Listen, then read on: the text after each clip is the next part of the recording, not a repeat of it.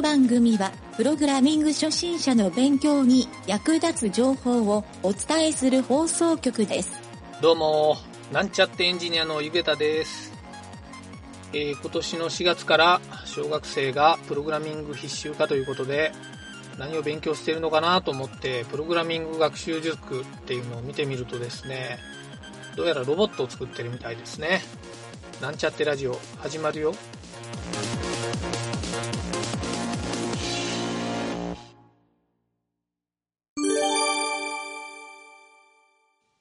はい。それでは、ワンポイントアドバイスのコーナーに行きたいと思います。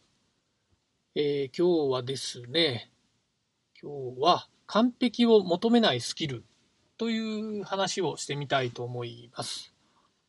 えーちょっと僕の知人のですね、英語の教師をしている人から聞いた話なんですけど、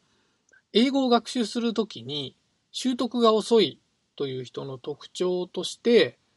完璧な英語を話そうとして自分からスピーキングができないっていう人が日本人には多いっていう話を聞きました。プログラミング学習も結構同じ感じで、より良いプログラムを追求したいがために自分で作ってるプログラムがなかなか仕上がらないっていう人が成長が結構遅いっていう調査結果も出てるみたいですね。はい。同じようにプログラム以外でもビジネスの世界では70%の成功を求める姿勢でいいっていう風にされてるらしくて100%を求めてる人っていうのは結構こう成果が出ない人が意外と多いと。もちろん成果が出た時は100%に達成するぐらいクオリティが高い結果が出るっていうことなんですけど、えーどちらかというと100%達成しないんで90%でも未達成っていうことになりがちというふうなことなので、実は70%の成功をコンスタントに、えー積み上げていくっていう人の方がビジネス界では成功するというふうに言われているんですが、結構プログラム学習もこれと似てるなというふうに僕も感じたので、今回はこの課題を取り上げてみました。そこでですね、プログラム初心者の人は、どうすれば効率的に学習できるかっていうのを、えー少しお話してみたいと思います。以前にワンポイントアドバイスのコーナーでも写経の重要性っていうのを話したんですけど、とにかくまあプログラムっていうのは書くっていう行為が重要っていうことですね。まあ英語が話すのが重要とか、ビジネスの世界でも何かしらのやっぱりゴールを積み上げていくっていうのと同じで、プログラミングはとにかく書くっていう行為ですね。はい。えーそこでですね、前回から実はこの1個前の放送から始めたレッスンのコーナーで、えーと、お題を出して、それをプログラミングを自分で実際に書くっていうのを始めてみたんですけど、実はこれはあの仕事でですね、プログラミングを実際にやってる人、まあ、要するにプロの人ですね。えープログラミングを仕事としてる人っていうのは日常茶飯事、この作業を仕事で行ってるっていう。まあ何か目の前の課題に対して、まあ手段はいろいろあると思うんですけど、まあソースコード、プログラミングを入力して実行して、それがまあ大きなソフトウェアやアプリを組み上げていくっていう流れなんですけど、まあこれはですね、ボリュームが大きくても小さくても、この工程はあまり変わらなくてですね、えーまあ、小さいプログラムを積み上げていって大きいプログラムを作っていくっていうことになるんですけど、まあ、こういったですね作業が実は訓練の一環としてプログラミング教室とかそういうところでは行われているようですね。はいまあ、僕があの個人的にいろいろ教えてる人とかそういったことを聞いてくる人に対してよく言っているのはえっとですね、まずプログラムする前に最近の傾向としてですね、結構便利な GitHub みたいなサイトもあるので、まずあのライブラリを探しに行く人っていうのが非常に多いんですね。自分がやろうとしてることでもうすでに組み上がってるライブラリがあるんじゃないかと思って探しに行って、えーまあ、そこでありませんでしたみたいな人もいてですね。で実はまあそこでなかったので、えー自分が作ろうと思ってたプログラムが作れませんって諦めてしまう人も意外と多いみたいですね。はい。まあ全員ではないんですけど、そういったライブラリーを探す前に、まあ、1時間ぐらいですね、自分でプログラムできるかどうかを、やっぱり思考して、まあ、できればというか、実際に自分でプログラミングというか書いてみてですね、それでもダメなら、ライブラリーを探すとか、少し大きい作業を丸々ライブラリーでこなすっていうよりは、何か部分的な機能をライブラリーに頼るっていう方が、えー、大きいプログラミングを作る上では重要な要素になってくる場合の方が多いので、まなかなかドンピシャのそういった関数やライブラリって落ちてることの方が少ないので、えー、そういった意味でも自分でまずどのぐらいできるかなっていうのを初心者の人ほどやった方がいいかなと思われます。なのでまあ初心者はどっちかというとライブラリを探さない方がいいかなと思って僕はよく教えています。はい。まあ実際にですね、この自分でプログラムを書くっていう行為は実は書いた後にそのプログラムが間違っている場合、ここがですね、非常にスキルアップのポイントになっていて、その間違いをですね、修正するっていうところに、あの、ものすごくですね、学習ポイントがあるっていうことですね。茂木健一郎さんが言うとこのアハ体験に近いんですけど、なぜ間違ったかっていうのを自分が体験することで、次回書くときにそれを同じようなミスをしないというスキルが身につくので、やはりプログラムはですね、書いて失敗して覚えるっていうこの繰り返しをたくさんすればするほどスキルアップするんじゃないかなというふうに、えー、僕はそういうふうに、えー、信じているし、そのように教えています。まあ実際にですね、プログラムが完成しなかった場合に、えー、調べたけどわからなかった、探したけどそういった該当のものがなかったって諦めてしまった人と、実際に手を動かしてみて作れなかった。何かしらのミスがあって、なんかうまく動かなかったっていう人は、実はあの、結果ができないっていう同じ結果なんですけど、まあ、そこの行った行為に対してのついたスキルっていうのは、運転の差が出るんじゃないかなとは思われますね。はい。まあ、そういったですね、少なくとも手を動かした人っていうのは、えー、結構そのいい未来が待っているんじゃないかなと思うので、ぜひそうした未来に向けて頑張って学習していきましょう。はい、今回は以上になります。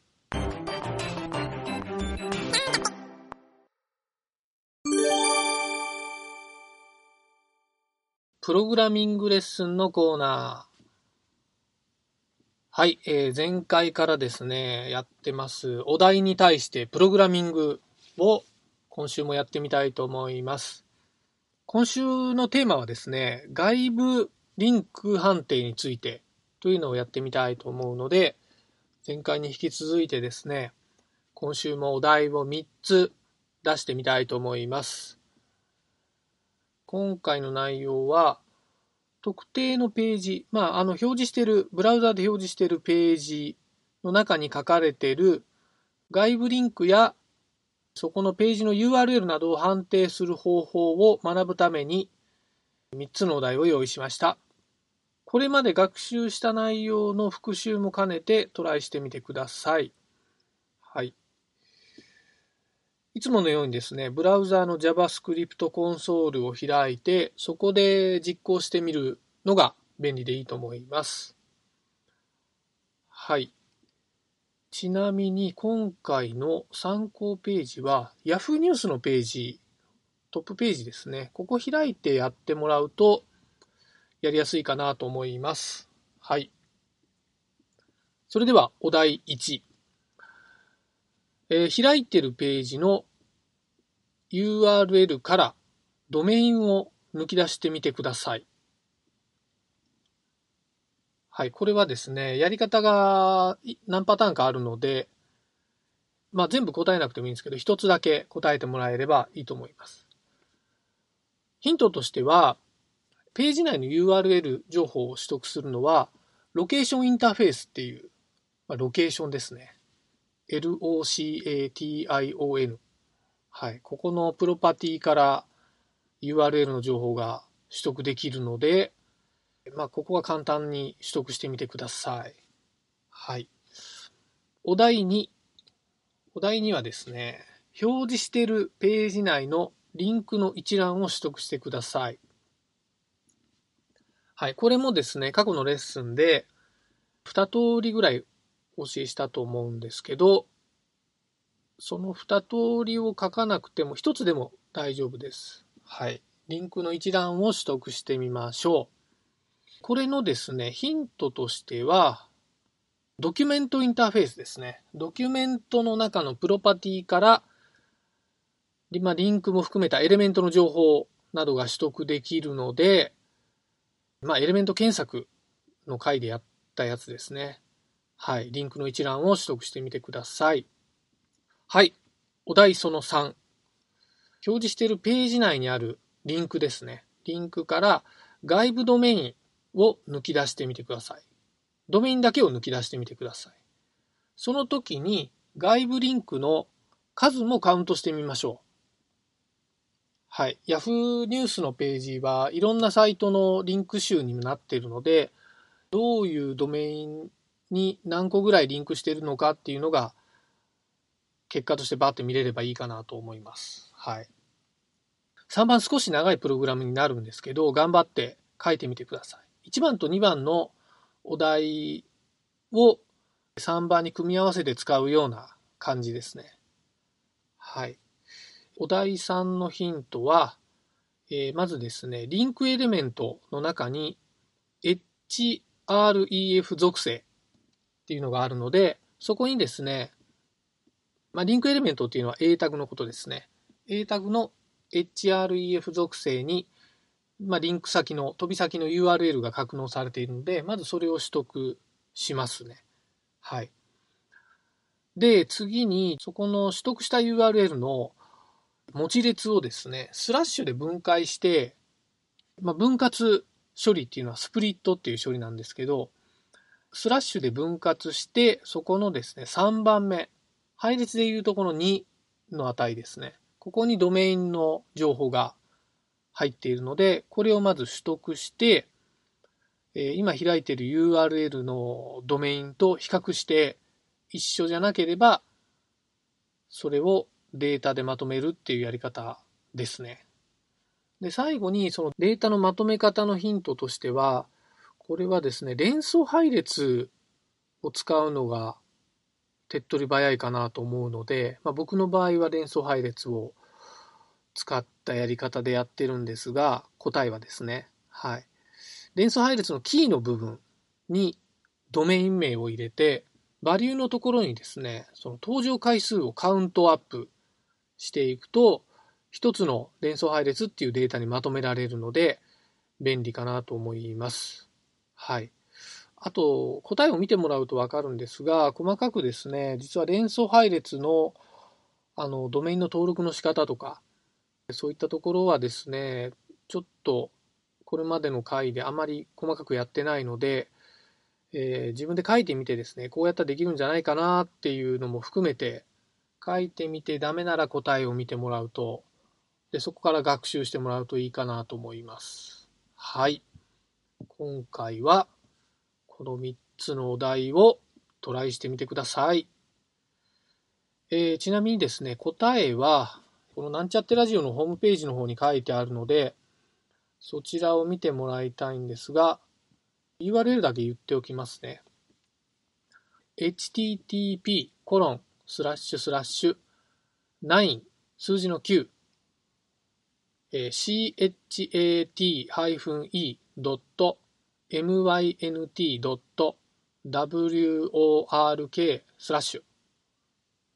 もう一回言いますね。http コロンスラッシュスラッシュ 9chat-e-mynt.work スラッシュ。はい、ここに答えが書いてます。はい、今回は以上になります。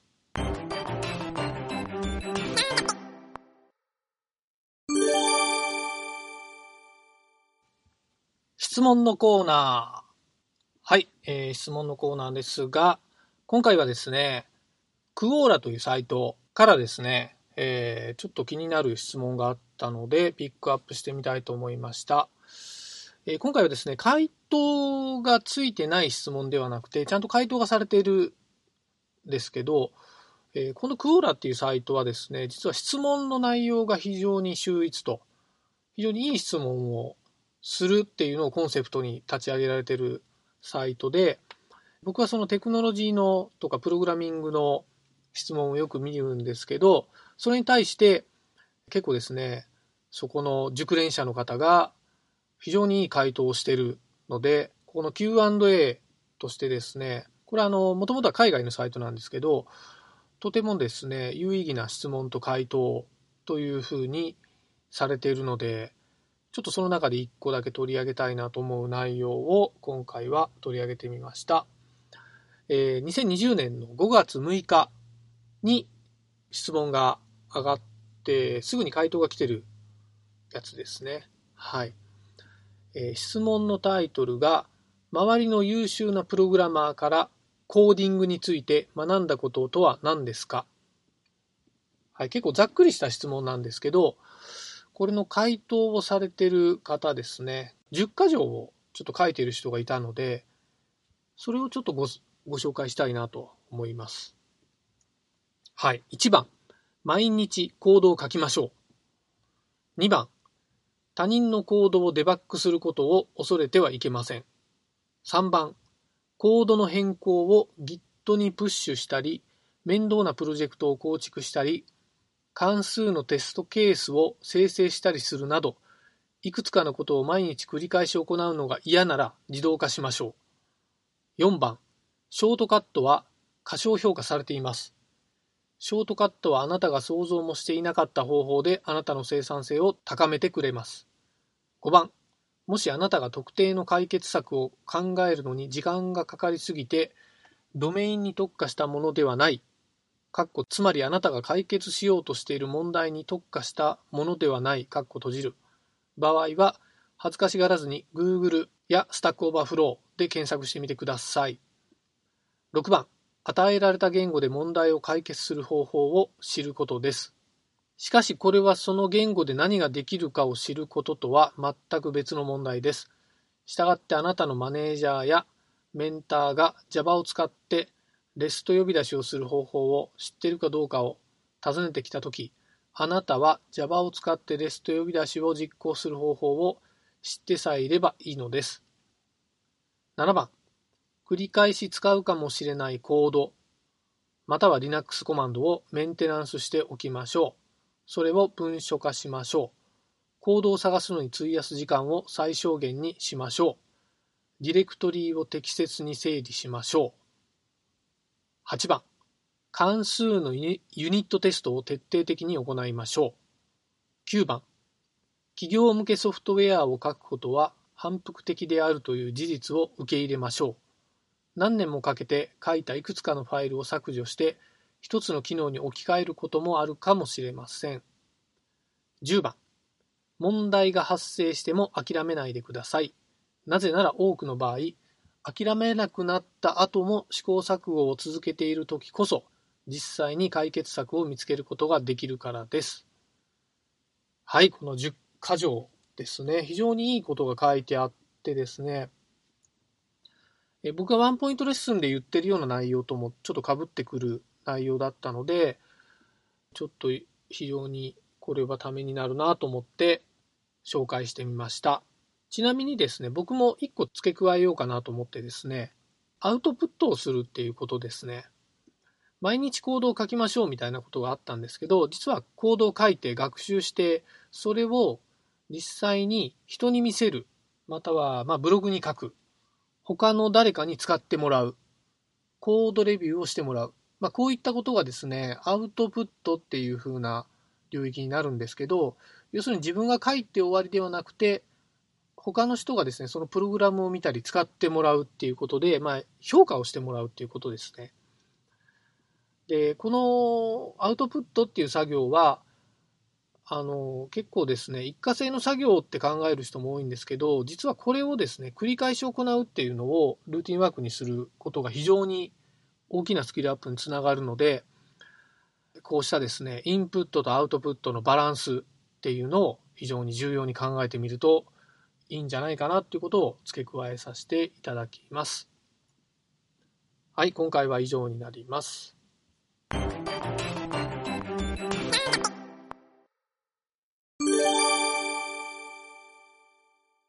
えー、やっちまったコーナー。はい。いこうかな。で、今回は、じゃあ、南條の自己経験談、はい。体験談、はい。自分の南條の体験談から、はいちょ。っとネタを一個言ってみましょうか。了解しました。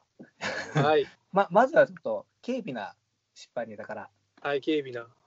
これ、えっ、と、僕、まあ、あの、Windows 系の部分をよく使うんですけど、Windows, Windows の右クリック、ファイル、右クリック。うん、右マウスのね？うん、マウス右クリックでメニューが出てくるやろ。うん。で、よくあるのが、例えばファイル名ちょっと変えたいなっていう時に、はいはいはい。右クリックメニューの名前の変更っていうのがあるんやけど、ファイル名変える。あるね。はい、はい。でね。ちょうどその上にね、削除っていうのがあるんよ。あるね。うんあるある。でね、俺結構、あの、なんていうかな、あの手元が狂うことが多いんで、おう 手元名が来る。前変えよ致う、名前命的やな。変えようと思って。クリックしたつもり、名前変更のクリックを右クリック、えー右うんクリックメニューで、えいって変えたつもりが、削除で、そのまま、あの削除しますか？ってダイアログ出るよなうん。出たんやけど、それもあの十分に確認したまま、トトーンとこう、エンターキーを押して、エンターキー押してしもて。うん、うん、あーっと、あのね、こう、痙攣するんよ、指が。なんかたまにそういう時で、致命的やな、それ。決めてきた。クリック、クリックしたの、あーっていう時があって、あの、大事なファイルを思いっきり消してしまったというのが、まあ、マジか。ね、うん、あの、うん。Windows だったらまあゴミ箱に一旦入るゴミ箱に入るな。うんうんあるうんその時はそれでよかった場面もあるんよ。うん場合もあるんやけうんど、たまにあるんがね、えっ、とね、えっ、と、これはまあ右クリックじゃなくて、シフトデリート、シフトを押しながらデリートをしたら、あゴミ箱あ、ゴミ箱入れずに消すやつや。です。うん。それをね、やってしまったことがね、あーって、それは元に戻らんで。ほら、ほうやな。ゴミ箱に入らんもんな。そうそう。なるほどね。そうか。それ危険なショートカットやな。いいな、ショートカット。おおまあ、あの、RM コマンドまではいかんけど、危険なショートカット。ー。確かにな。RM もリカバリーできんもんな。そうか。うんっていうのは消した Windows 右クリック失敗あ、右クリックネタね。よう、うんようありそうな。これなんか事務作業しよる人とかがなんかありそうなネタやね。そうそう。えっとまあ、俺もあるけどな。年取ってきたら、あの、結構ね、腱鞘炎ってなある？自分の受けたって。な、うん、なんかあったような気はするけど、お覚えてないけど。俺、だいぶまあ良くなったんやけど、昔腱鞘炎してね、あ結構、あの、なんていうかな、ちょっと震えがあるんよ。ーあー、そうなんや。いや、なんか先の話聞きよったら、アル中かも言ったけど。ある中でね、あの、たまにダブルクリックがね、効かん時がある。あーって、ああ、その失敗、疲れとる時とかに、そうそう、うんそうなる時はあるわ。ちょちょっと。と痙攣が来て、ダブルクリック失敗して、あーっていう時に、たまにやら、ううん、たまにやらかしてしまう時が あります。わかるわかるうん。うちね、なんかね、あのー前に使いよったマウスパッドが、うん。その光学マウスと相性が悪くて、ああの、マウスの、このカーソルがね、プルプルする時があったあの、うんうんうん、であの、ほんと普通に、押した、クリックしたつもりが、ダブルクリックになったり、ダブルクリックになった。なんかね、あのこ、そのアイコンじゃないのに、隣のを選ん隣ので、とこ行くやろ。ダブルクリックしてしもたり、うんそうそう、なんかそういうのはね、よう経験であったわ。いやマウスパッド買えやいうだけの話だけど。あの昔の Bluetooth のマウスとかやったら、ちょっとやっぱりそういう動きにブレがあったりするのがあって、今のは多うん分こそうでもないと思うんやけど、今な、ね学でも、すごいね、精度いいよね。うん、昔のマウスは結構その5クリックっていうかな、まあ、間違いクリックやよくしてしまった。うんあるね。うんそうか、そうか。あこれはでも、かなり広い人に経験があることやない？うんとりあえず、じゃあ今回のこの右クリックはい系の、えっ、と、やらかししまったネタはから、南條がなんかこう、得られた教訓は、教訓はなんかあります落ち着いてクリックしましょう。それだけが、落ち着いてクリック。まあ、確かにそれはそうなんやけど。いやね。手の手の震えだけはどうにもならないしな。なるほど。ももう一つあるのはね、ああのよくこう、例えば、えっ、と、ワードとか、エクセルとか、まあいろいろ文章作って、うん。えっ、と、新規作成の文章を作ったときにね、例えば、えっ、と、新規文書1テキストとか、文書1ドックとか、ブック1エクセルとか、あの、うん。規定の名前で作るのがあるやろ。うんうんうんううんん。ああ、うんうんうん。あの時に、えー、と名前をつけて保存するときに、まあ、上書き保存でも一番最初にクリあの名前をつけるときに、もうその時点で名前を入れつけて保存しておく。うん。後で変えない。えの、ごめん、今の意味わからなった。えっとね、よくあるんが、えっ、とまあ、面倒いからと思って、新規作成で文書とか作って、文字を入れ、えー文章作って、うん。で保存かけるときにうんな、えーと、名前をつけて保存っていうダイアログを開くよね。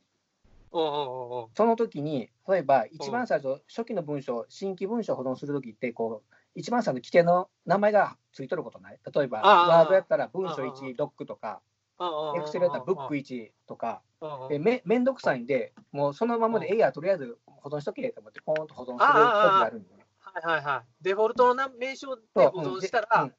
うんデフルデフォルトの名称で保存して、まあ、例えばデフォルトの名称で、まあ、あのもともとあったのを上書きしてしまって失敗したっていうのもあるんやけど、もうその時点でもう名前をもうその都度入れて